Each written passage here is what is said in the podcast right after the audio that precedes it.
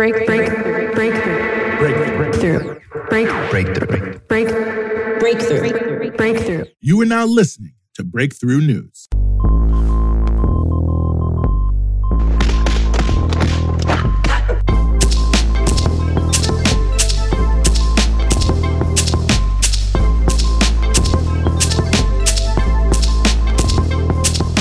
It's 5 p.m.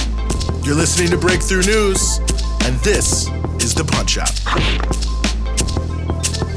We're following the news all day so you don't have to, giving you everything you need to know about what's in the headlines and what should be.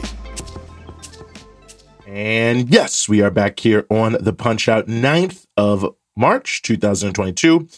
Very happy to be back with you here on the show. Plenty for you here on the show, as we always do. We're going to be talking about insider trading in Congress. Also, going to be talking about protest of Palestinian prisoners in the apartheid jails of Israel. But before we get to either of those two very important stories, we want to start with the Iran deal, which could be revived very soon.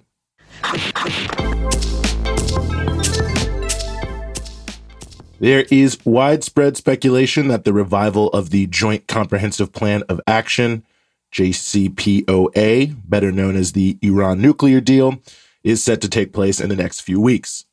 The deal, originally signed by Iran, the United States, the United Kingdom, France, China, Germany, Russia, and the European Union, lifted or was supposed to lift global sanctions on Iran in exchange for Iran meeting certain conditions to prove it was not developing a nuclear weapons program but the deal fell apart after the U.S. pulled out during the Trump administration. The following years saw tensions between Iran and the West further deteriorate, marked by significantly increased U.S. sanctions and EU acquiescence to the same, as well as a deepening of bilateral relations between Iran and Russia and China, all of whom were adhering more directly to the deal. The U.S. bolting from the deal had been widely criticized in every country and by many people in the United States for scuttling a major milestone in preventing nuclear proliferation and raising overall tensions in the Western Asian region more broadly. President Joe Biden campaigned on returning to the deal, but until the recent Ukraine crisis, the process seemed totally stalled. The principal issues resolved around the timing of how the U.S. would lift sanctions. Iran has demanded sanctions be lifted prior to them returning to the elements of the deal around how much uranium they can enrich and inspection protocols for other aspects of their civilian nuclear program. For most of 2021, the Biden administration was demanding that Iran, quote unquote, return to compliance first. Iran, of course, was really only mildly out of compliance, sort of a show in being out of compliance, and only went out of compliance after the EU showed zero willingness to abide by its part of the deal after the U.S. pulled out. Iran has increased its uranium enrichment, but contrary to how it's portrayed in the Western media, the level of enrichment is below what's needed for nuclear weapons. Further, they stopped some aspects of physical inspections into their nuclear facilities, but continued to allow video based inspections. The U.S. seems to have shifted to a more pliable position as the Ukraine crisis started to cause energy price increases in the run up to and now after Russia's invasion. Iran is already a significant oil and gas supplier to China and India, and increasing the flow of Iranian petroleum products to those countries, and probably Europe too, is clearly a major concern for the US and other Western nations. The sticking points now seem to be over two main issues guarantees from the US and sanctions on Iran's Revolutionary Guard Corps. Iran's parliament has demanded that the US provide very clear assurances it will not pull out of the deal again and will honor its commitments. Russia is now also asking for U.S. assurances that new sanctions on them will not be imposed on their trade with Iran. Russia's move is being portrayed as quote unquote obstructionist, but given the threat sanctions posed to their economy, it's clearly a self interested move. Russia and Iran have extensive relations, and Russia is clearly worried that the U.S. and others will try to use the sanctions to push them out of Iran, despite the fact that the Russians have been a key pillar of the deal and will play the critical role of accepting excess Iranian nuclear fuel something that most other powers have expressed zero willingness to do. Iran also is clearly hoping to use their leverage to push the U.S. to end the foreign terrorist designation the U.S. has placed on the Revolutionary Guard Corps. The Revolutionary Guards are a pillar of Iranian society, playing major roles in the economy and foreign policy. The U.S. designation is set up to try to hobble both those areas, and Iran wants that ended.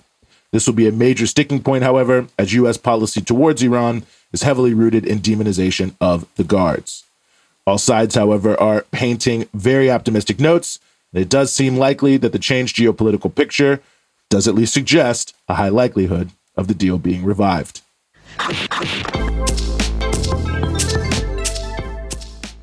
As of Sunday, March 6th, hundreds of Palestinian prisoners and administrative detainees locked in Israel's apartheid jails are continuing their protest, which began on February 5th against new restrictions placed on them. As the news site People's Dispatch details, quote, Israeli authorities had imposed various new additional restrictions and measures on the prisoners in the aftermath of the Gilboa prison break in September of last year, when six Palestinian detainees managed to escape from prison before being apprehended a few days later. Some of the retributive measures imposed by the Israeli authorities were separating prisoners with the same political affiliation, solitary confinement, cutting off access to canteen facilities, and reducing the break time allotted to them to spend in the prison yard, among others. End quote. Prisoners are refusing to follow many prison rules in protest. They're staging sit ins as well and refusing security checks, according to the Palestinian Prisoners Club. Prisoners have announced a mass hunger strike beginning on March 25th if their demands on lifting the repressive measures are not met. There is also a related protest by around 500 administrative detainees who are protesting their arbitrary detentions, boycotting court proceedings, and refusing to participate in a range of activities while in prison. Some are even boycotting all medical facilities inside the apartheid jails, despite having serious health problems.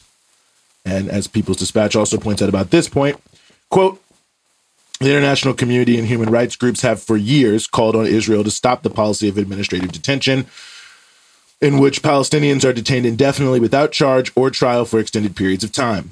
Administrative detention orders can be renewed every four to six months based on secret evidence which is not shared even with the detainees or their lawyers. Despite international criticism, the number of orders issued on a yearly basis is steadily increasing. Israel passed 1,595 such orders in 2021 a significant spike from the 1,114 orders issued in 2020. 1,742 orders were issued in 2016, among the highest documented. Since 2015, Israel has issued 8,700 administrative detention orders against Palestinians, according to the Palestinian Prisoners Society. This year, 96 orders have been issued in the month of January alone. In total, there are approximately 4,600 Palestinian prisoners in 17 Israeli jails, including 32 women and 180 minors and 500 administrative detainees. End quote. Also on March 6, two Palestinian teenagers were killed by apartheid security forces, it must be noted.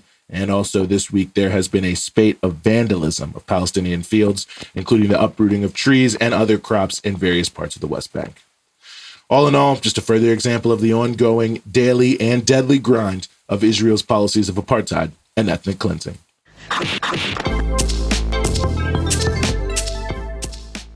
Over the past few months, outrage over members of the United States Congress trading stocks based on their insider information as lawmakers has grown. Recent scandals highlighted how existing rules around these practices were essentially paper thin, and that many members of Congress are clearly enriching themselves significantly based on their privileged knowledge House Speaker Nancy Pelosi, who herself is quite rich, had resisted any increase in restrictions but reversed course in early February when it was clear that outright opposition would just be too embarrassing. Since then, two bills have advanced in Congress designed to deal with this issue that have garnered enough co sponsors to potentially pass, but both, interestingly enough, have the same loophole that more or less strips the bills of any teeth. As reporting from the investigative outfit Sludge details, quote, both bills would prohibit members of Congress from trading corporate stocks, but they contain the same exemption. They would not apply to widely held investment funds, which is defined in the legislation as a fund that is either publicly traded or composed of assets that are widely diversified and where the investor does not exert control over the assets held by the fund. So while members of Congress would be banned from trading individual corporate stocks, they would still be allowed to trade products like mutual funds or exchange traded funds composed of bundles of corporate stocks. And Sludge goes on to further explain that while the bills would, quote, ban members of Congress from trading a stock like ExxonMobil or Chevron, it would allow them to continue buying and selling shares in something like the Energy Select Sector SPDR Fund, which is composed of shares in ExxonMobil, Chevron, ConocoPhillips, and 18 other prominent oil, gas, and energy equipment companies. At least nine House members are invested in that fund, end quote. And this, in a way, actually ends up making the bills fairly toothless because as sludge also lays out quote most actions that congress takes affect whole sectors or industries rather than specific companies. In fact in many cases congress is prohibited from taking action against specific companies because such legislation would likely be deemed an unconstitutional bill of attainder end quote. So in other words the stock trading that would remain legal is actually somewhat better suited to congressional profiteering than trying to trade individual stocks based on general knowledge of industries Likely, one of these two bills will pass, and Congress will pat itself on the back. But to steal a phrase from President Biden, nothing will fundamentally change.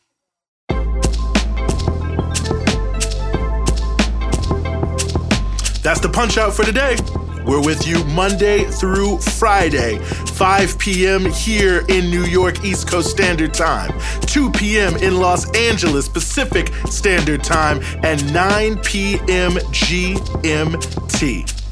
And of course, you can support everything we do here at Breakthrough News at patreon.com slash breakthrough news.